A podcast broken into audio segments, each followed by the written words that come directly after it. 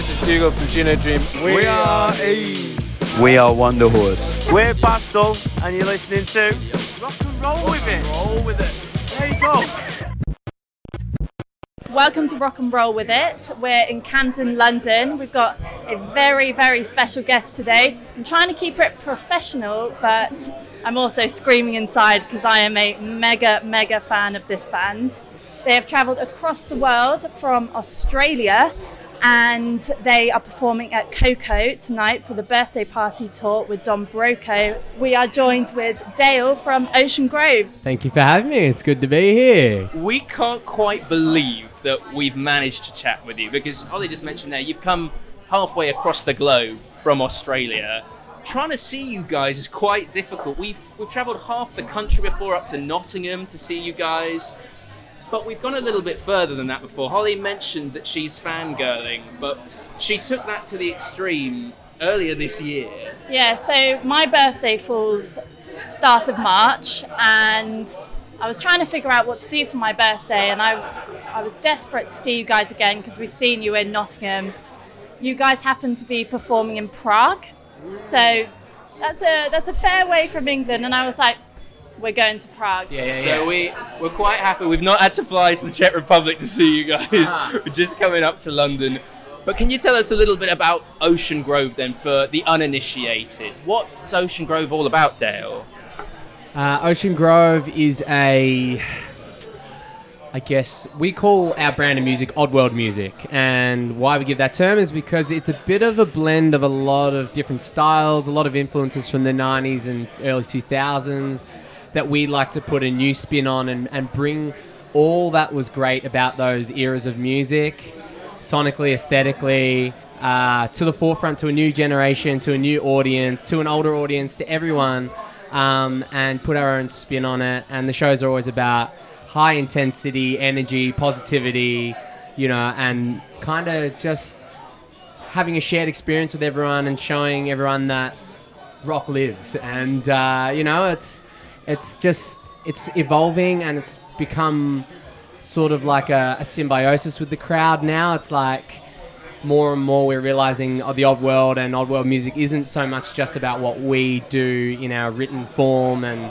what we create, but it's it's actually the you know it's the back and forth with our crowds and the fans that we're, we're accumulating across the world and the actual experience that I truly believe that within within the room, within the odd world, when we're up on stage, it's it's a special experience like no other, and that's what we're we're kind of endeavoring to create. So we're a heavy band, we're a you know a fun band, and I'd like to think we're a unique band. I completely agree with that. And it's funny with your music because although it's like, you know, it's heavy guitars, like big sounds, I do find it very therapeutic, like in the way it makes me feel. So is that something you do consciously or is it more, it just happens?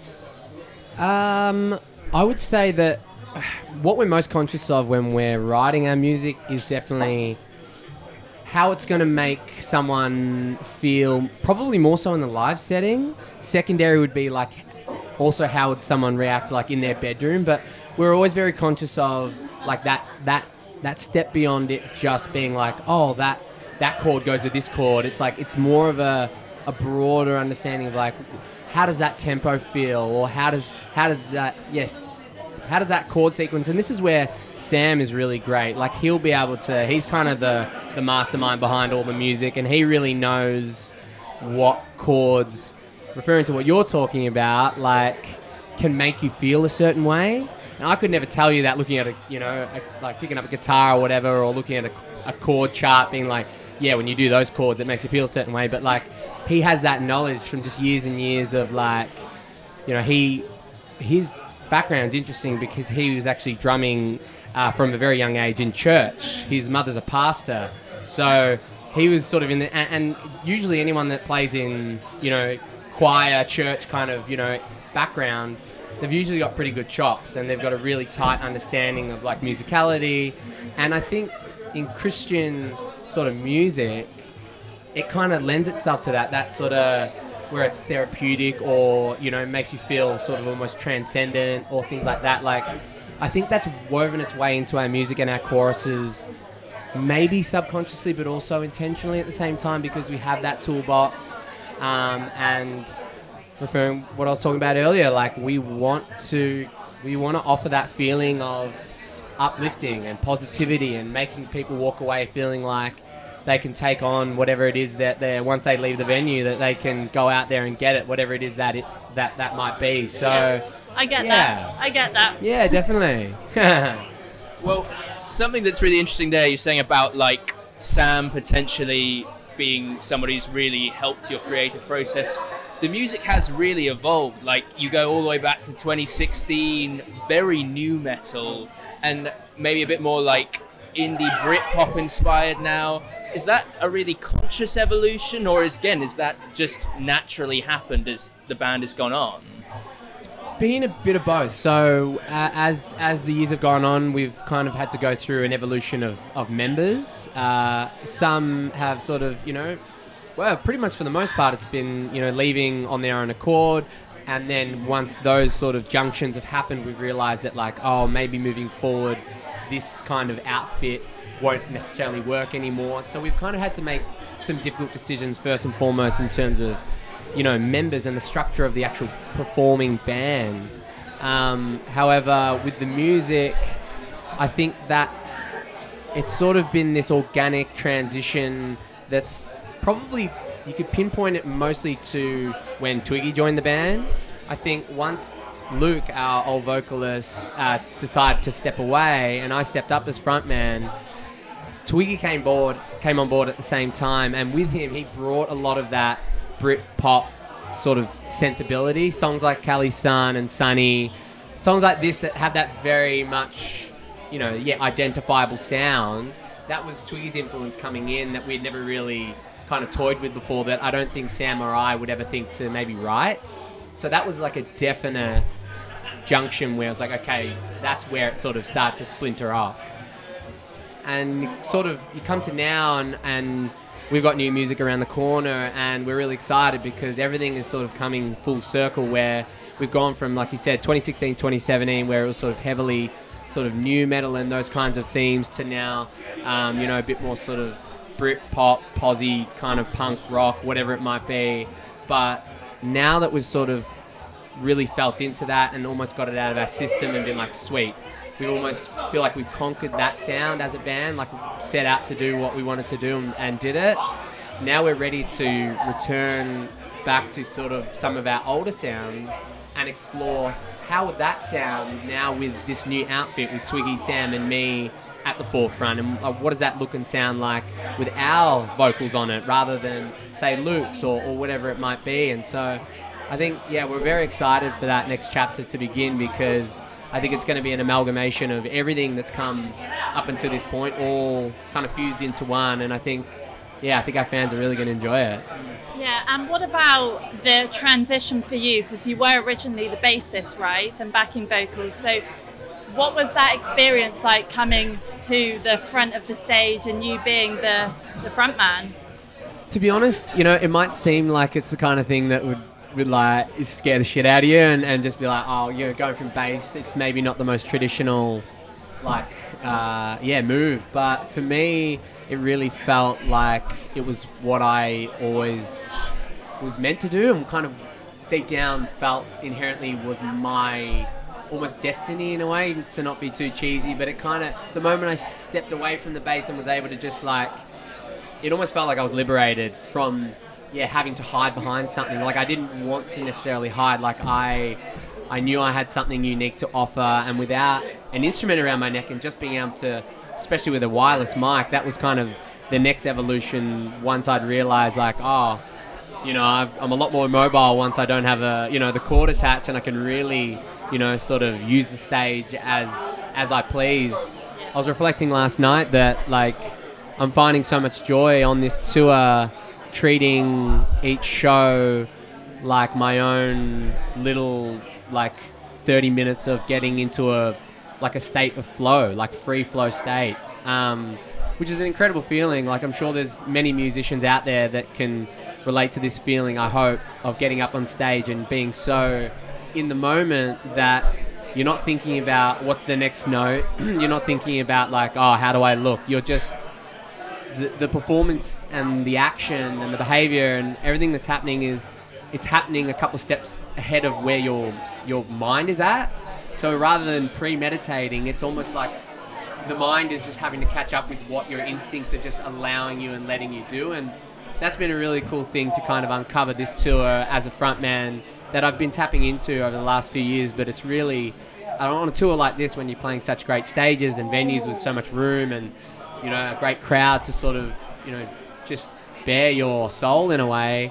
It's been a really great experiment to see how far I can push it and yeah, it, it's honestly like I love it, and I love singing, and that was always the thing that I was drawn to. I was never so much a bassist; it was always the vocal, and Yeah. being able to just do that and uh, yeah, give it my all. It's uh, it's the best. Yeah, I mean, your energy on stage is infectious. Like, I mean, we've seen you guys a couple of times now, and we're going mental. Like, We- I would never have thought that you were a bassist before. Like No. it, that energy is natural. so natural. Yeah. but like, what is that pre-gig ritual to get you going? Like, surely that you don't just come on and you're like, yes. To be honest, sometimes it is as simple as that. Like I, uh, I've learnt we've we've been humbled by like many many tours opening opening the show, you know, and I think that's really put some great experience under our belt because. Uh, you know, it's easy to get sort of thrown off by if you're not used to that, walking out to a half full room and it's quite cold and no one knows who you are.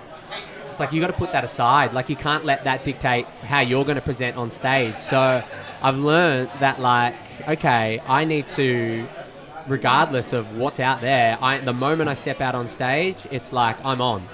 And even if I'm not that jacked up backstage, I've I've just learned over time that like yeah, the moment I step out, it's like okay, it's go time. I got 30 minutes like you know, this is my this is my job in a sense. Like I'm going to perform and I'm going to give it my best shot. So it, it definitely, you know, maybe might take a song or two, but once the adrenaline gets going, it's just like, yeah, I'm off like a spinning top, and uh, Yeah, I feel Yeah. like being a support to the headliner is so important as well. Like you, you're the ones that are getting the crowd like gigged up, ready to go. So like, I feel like that's the ultimate test. And once you guys are headliners, you're going to be freezing. Well, yeah, that's the plan, isn't it? I mean, this this tour has been really great in the fact we knew it was going to be so much about exposure to a lot of people that don't know who we are, and we again having that experience and knowledge to not go in with some ul- ulterior motive or expecting like, oh, we're just going to go out and it's going to be you know massive crowds and blah blah and it'll be fine. It's like, no, I have that expectation that there might only be one or two people amongst a thousand that even know who we are.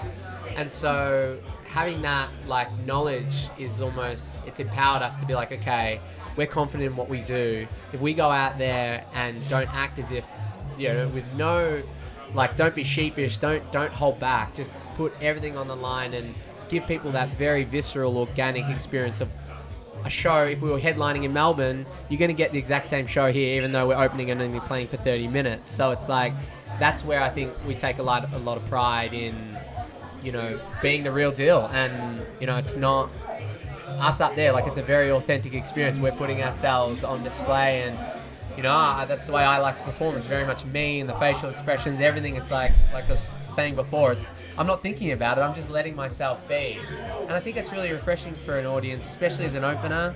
We love that underdog position, and we take advantage of it because people going in not expecting anything. You know, they're there to maybe. I don't know, get in a few beers before the headliner act and aren't really phased or whatever. But if we can grab their attention, all of a sudden they're like, "Oh shit!" Like I wasn't ex- wasn't expecting like an opening band to. They come up to us after the show and they're like, "You might just be like my new favorite band." Like I, did, didn't come into the show expecting that to happen. Like, and that's such a that's such a cool response. It's that's why we do it. It's so great. Well, you, you tap in there to how privileged you guys have said you felt to be opening up some of these shows, and you have played with some really awesome bands, Sleeping with Sirens, now on this tour, Trash Boat, Don Broco again. What's it been like teaming up with some of those bands? Now, particularly Broco, like for the second time. Like, do you guys have you fostered a real friendship with them? Could we see a collab in the future? Yeah, good question. We have, yeah, become the best of mates, and I'm not just saying that like every band, you know, at the end of every tour, like, yeah, we're the best mates. Like, honestly, it's it really feels like that. Like they're our, they feel like brothers. They've they've been this this year, 2023. I, I don't think I'll ever be able to think of this year and not think of Don Broco because we've done the Europe tour with them, which was so much fun in March, and then when they came over to Australia in May, uh, I, I was in Sydney at the time when they played the Metro, so I got up. Uh, we went. We uh, they actually were there a day early, so I took them out. A few of them, Rob and Si. We went out to a, a nice beach in Sydney and had a nice coastal walk and everything, and we hung out then and got up on stage the next night and sung a couple of songs with them in Melbourne. I think Twiggy took Rob out fishing one day, and, and you know they got up on stage and, and performed with them there in Melbourne at 170 Russell, and then now we like we're here getting to experience their show in their home country, which has been so cool. Like their audiences are just so much fun. Like the crowds have just been so great to watch. Their performance is obviously so so brilliant, but they're just them, their crew, everyone. They're so lovely. They've looked after us so much. I couldn't speak any more highly of them. Um, and so yeah, to consider them genuine friends and people that I hope that we'll tour a whole lot more with. I would say a collab is like just a snap of a finger. You know, we'd both just be like, oh well, yeah, let's just do it. It makes sense. Come on, like I think that's not even a question like of doubt. So yeah, no, it's it's been awesome. You've just mentioned there, and we've alluded to your Australian roots. We want to ask you. We know lots about Broco, about the British scene. Can you tell us though some Australian acts we should be looking out for? What what is the Australian scene like?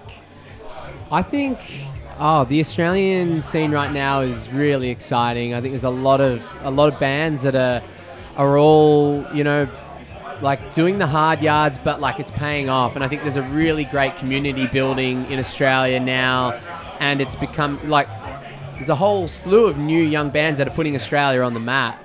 Um, you know, from bands like Speed, from Sydney, a hardcore band that have just blown up worldwide and are representing hardcore and Australian hardcore, Sydney hardcore across the world, uh, just crushing it. Uh, to to bands like Void of Vision, Alpha Wolf, uh, who are mates of ours from almost for almost a decade. We've been playing local shows with them back in 2012, 2013, and now you know that we just bumped into them the other day. Um, in you know uh, about a week ago, they're on tour with Amity Affliction, who are another Australian band.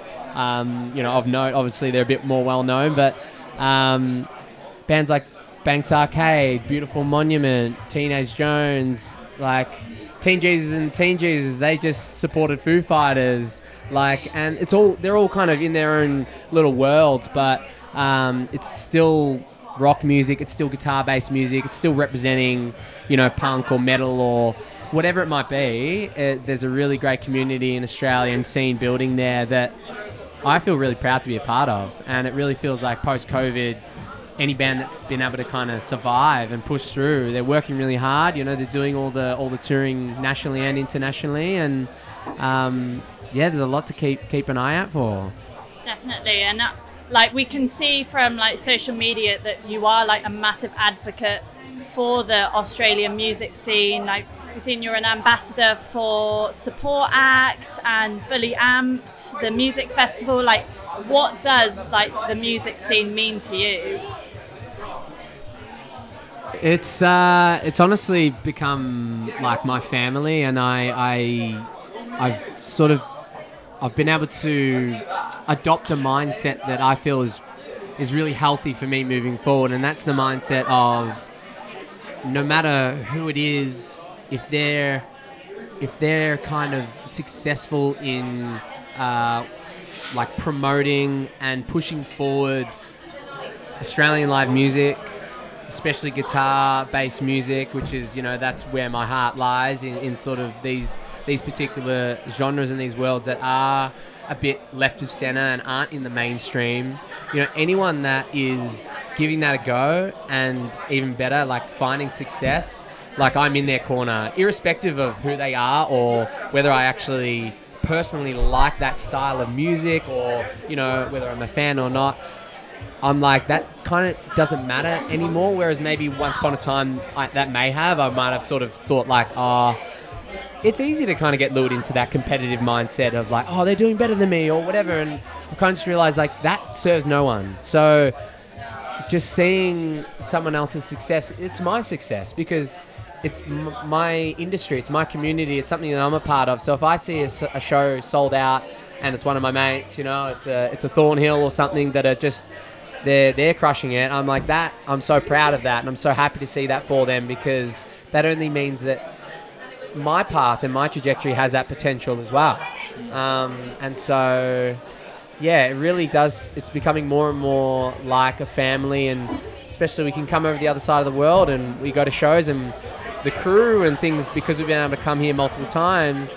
We've built up friends in multiple cities that they might come down to a show and do lights for us because they know our music now and they and they've they've seen on a tour they've seen 10 to 12 or 15 shows and they're like oh yeah i could do that for you or i'll come shoot you know photography or and, and it's just like if you can continue to build that community on a in a worldwide sense i think it's really important because touring is hard and it can be isolating if you're not sort of seeking out those right things. And you mentioned you know the mental health aspect. It's like you know having healthy conversations and being there for one another and bolstering each- other up and as i said like being proud of and encouraging other people's successes rather than getting bitter or jaded or like envious uh, that's kind of where my head's at and it feels like yeah i'm really proud to be a part of it Well, it, there are two words there family and community, which we've even found doing this podcast. Like the amount of links we found from band to band,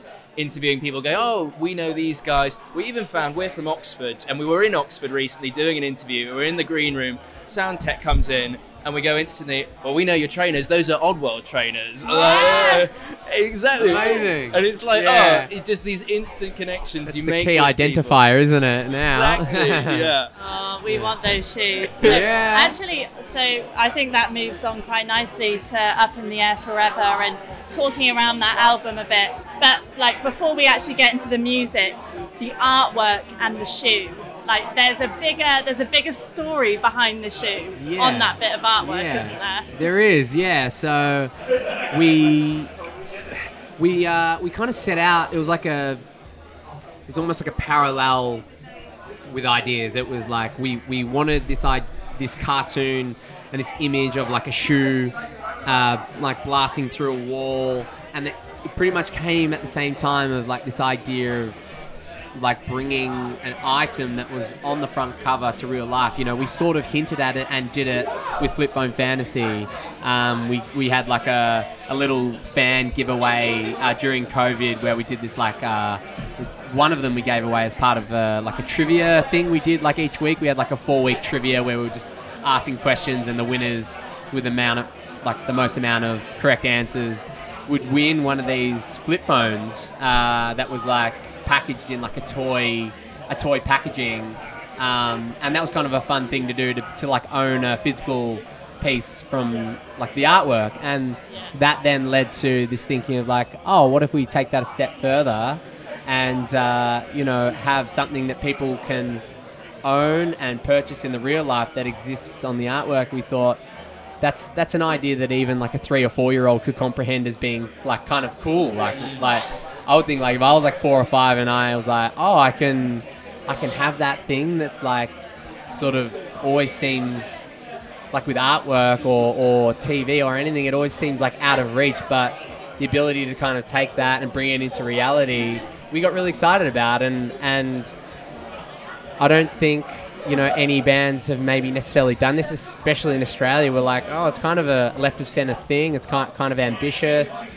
We then tied a whole you know sort of idea around it of it being like the the idea is that you you put on the shoe and it's it's sort of the transportation device uh, and tool to get into the odd world. And and we we've sort of told our fans like if you wear the odd world 3000s to a show you get you know front of the line priority um, and you know it'll I wear we all wear them on stage and you know I jump and dance and fly around on stage. So it's a it's a pretty good and they're really comfy as well to be honest most people like wasn't weren't expecting these to be so comfy but like they're actually more comfy than my Nikes and like You're really selling them like- to me. I mean, if I wasn't sold already, yeah they are. they're like clouds and I- Saying and that, I'm- I was going to say I've not seen any for small feet. I've got very I small know feet, we and have had people on both ends being like, "Can you please just like drop like one size below or higher?" And we're like, Unfortunately, not. You know, we're sort of we're not just a shoe company that can just like whip them up, but yeah. Yeah. zoning in on the album itself, it's a really interesting time, both that album and Flip Phone Fantasy, because I'm not quite sure of the timeline of COVID in Australia, but 14th of March 2021, like for us, that's about like a week or two before we went into the big 2020. 2020, 2020 even. That's right before we went into the big first heavy lockdown. Like as a band, obviously not being able to play that out in shows, and then writing Up in the Air Forever and releasing that kind of post-pandemic. How did you set about writing that follow-up record? Like, what kind of lessons did you learn from maybe not even being able to play an album out to the fan base? Yeah, it was a tricky one because um, we we were like ready to take Flip Phone Fantasy out on the road and like have a couple of years of just having that full cycle and and we were so excited on that album. It was the first one with the new lineup with Twiggy and myself on on vocals and and it was something that we we're really proud of. We'd just done in January we did a tour around Australia with Amity Affliction. In February a tour of Europe and UK with Crossfaith. You know, last show we played was Newcastle, UK. We flew home, and a week later, the world went into lockdown, and we, and our album came out, and it was like, oh, you know, our management at the time were like, yeah, this might last two years, and like hearing that news, it's just like so devastating because it's like, yeah, so much, so much has gone into creating that that the payoff is getting to go out and play it, perform it, and tour it, and and not being able to do that, not get the feedback from the live experience, which is so imperative. Like for the Ocean Grove Odd World experience and what we do with the follow up music, it's so much of it is based on how we interpret the live experience and, and, and go, oh, all right, like that feels organic. Our fans and the crowd really respond to those types of whatever it might be grooves, sounds, breakdowns, choruses, whatever it might be not having that was really tricky because it meant that the only thing we could do with that two years that we all, you know, stopped with a standstill during COVID was like write new music and record new music, but not having that feedback meant that for the first time ever we were just kind of going in a little bit blind and we had to sort of be like look i guess we need to kind of we always want to be evolving and always reinventing ourselves and not doing the same thing as we've done on the last record. Um, but that was especially tricky because we're like, well, we don't even know necessarily what what the fan favorites are or what, what, what goes down well with our last record. So it was a very bizarre time. Um, and I think what very much colours Up in the Air Forever is that because we didn't have that to draw upon, what we did draw upon was just this sense of, well, the world's kind of in a bit of a you know shit fight right now. There's a lot of negativ- negativity and toxicity getting thrown around, and everywhere you look, it's sort of you know it's pretty grim. But what we can offer to the world is a bit of positivity and light um, and fun, and you know an escape uh, and a catharsis, whatever it might be. And so I think that's the reason, the primary reason why Up in the Air Forever is so is so bright and so um, colourful and positive and you know it, it, there's not as many dark tones on it as our previous records. Because we kind of just wanted to put out it was sort of like the sister sister brother companion to flip phone fantasy. It's very much a continuation of the themes that we started to explore on that album and we're like okay let's see this through. Let's see this idea through and just see where where that takes us. And i think it's produced some of our you know the best songs we've ever written. Um, and as I said earlier, like we were able to get, I think, a lot of a lot of stuff out of our system that we I definitely felt from from a very young age. I the kind of songs I always hoped to write, and we actually did that on that record. As much as it might not be the you know the the record that will represent everything that we do, I don't necessarily believe that. I think it's just a piece in the puzzle of the entire sort of discography that's been and is to come, and it'll always serve its its place. And being able to now tour it um, over the last sort of year and a bit, it's been so nice to sort of get that feedback, not only for Flip Phone Fantasy, but also Up in the Air Forever, and just see that both those records hold such an important place for our fans. And yeah. Yeah. And I do think as well, like it does definitely, whether conscious or not, it does kind of tap into that COVID time. I mean, one of my favourite tracks from the record is Bored. And I remember that coming out being like, I am relating to this so much. I'm bored out of my brain. like, and I love that. But I feel that at the same time, while it did recognise COVID, it did give you exactly what you're looking for this more uplifting and hopeful future. Yeah.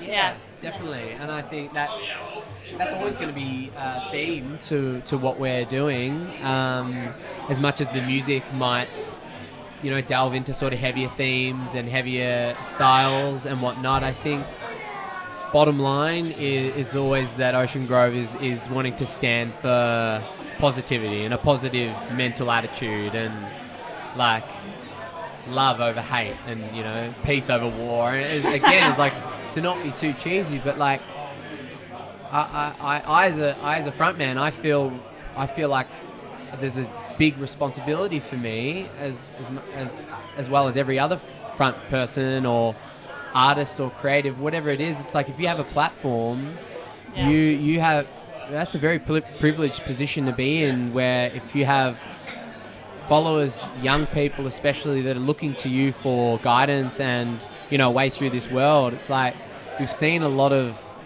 examples over the years that are very much geared in the wrong direction and and you know we, we unfortunately came up seeing you know a lot of famous people not being the best role models for kids. And they're the, that's who we're seeing on social media that's who we're seeing on the TV and if if I'm in any position to sort of be viewed and we've had nine ten year olds at these shows where I'm like I want them growing up believing that A, they can do what I'm doing, B, that like you can be in that position and still, you know, be a person of positive influence and it doesn't have to be just all the negative stuff that we're so used to seeing. Um, so I take a lot of pride in that and I treat it with, you know, I treat it very seriously. I think, you know, I, I don't take it for granted that, um, that yeah, the position that I'm in uh, is an important one, and not to just be sort of cast aside as like, oh, I'm just gonna have my fun and you know fuck everyone else. It's like, no, I, you know, I, I, I take it. Yeah, very, very. It's a very important part of, of everything that, that I do in this band is making sure that um, the right message and the right example is, is being laid forward. Definitely. And and looking over your discography, so you've obviously got Rhapsody tapes, Flip Phone Fantasy, Up in the Air Forever. Like I went back through um, the Rhapsody tapes actually and found the wrong the wrong way, and I couldn't stop listening to it. Like I actually had it on repeat, repeat, repeat. And it just shows like throughout your whole discography that there is there is progression and there's so much amazing music and I'm sure so many amazing experiences that come with it. But what would you say has been the highlights so far? Gee, I mean, Tough question. It is such a tough question because I think of tours over the years that we've done that have been so much fun. You know, the re- yeah the the records that we have released that each one I'm so proud of, and they all sort of serve a, a certain like timeline in my memory of, of joy and happiness and pride. But um, I would say that the highlight, like. I'm, I'm just gonna honestly just like bring it to like right now. Like the, the highlight is for me, it, it continues to sort of almost be closest to like the nearest thing Yeah. um, because I just think every step that we take, we we we continue to develop more of a keen sense of who we are and and and our identity and what we're about. Um, I think as a unit, we feel more tight knit and happy than I think we've ever been. Um, and our crew, chatting to them last night, they were like, "We feel really happy on this tour. Like this is the most we've ever felt looked after on any tour we've done." And you know, and the dynamic feels really great. And we're over here supporting a band that we love, that we're friends with.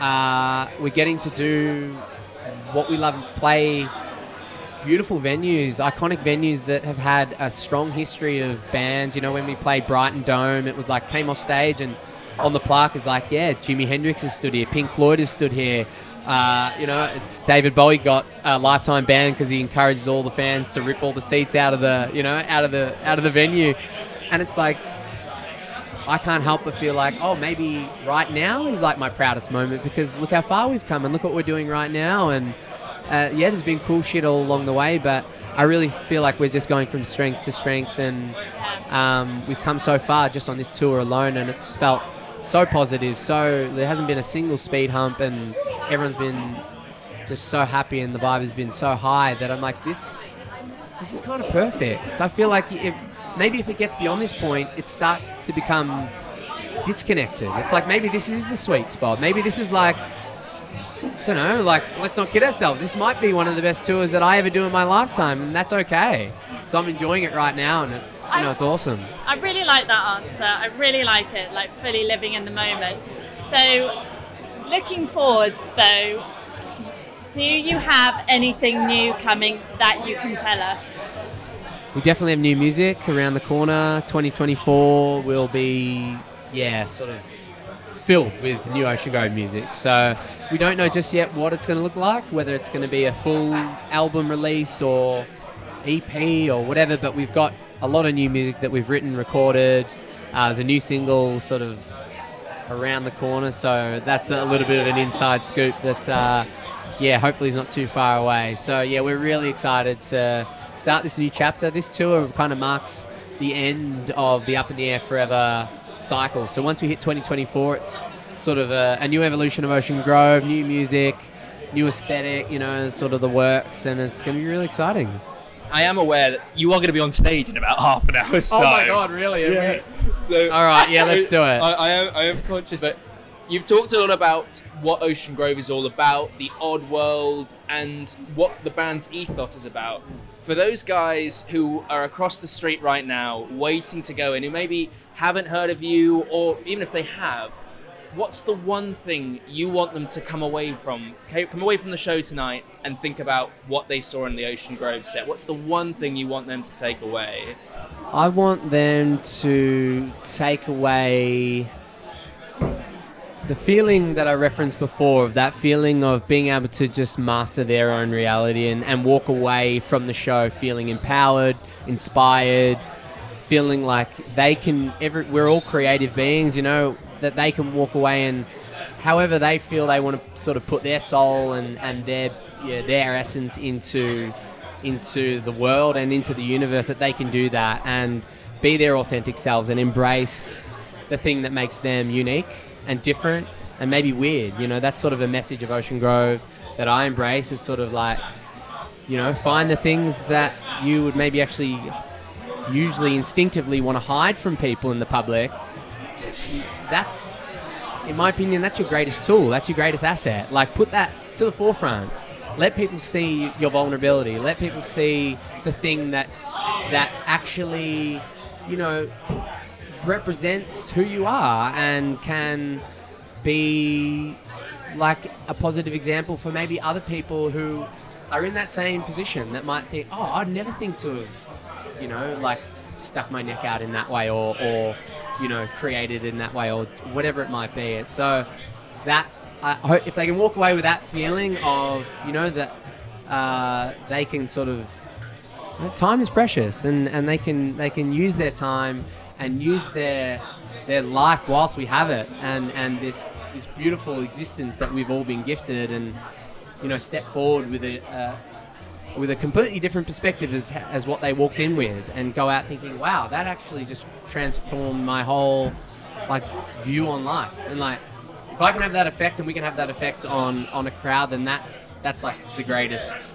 gift and the greatest joy for me. And that, that's our kind of at the core of our ethos. So Wow, a- amazing. Thank you so much for taking the time to chat with us, Dale. I speak for both of us when we're, we both are so appreciative of you taking the time out just before you're going to be on stage. Yeah, It's my pleasure. An Yeah. absolute pleasure. Thank you so much. no man. worries thank you cheers thanks for having me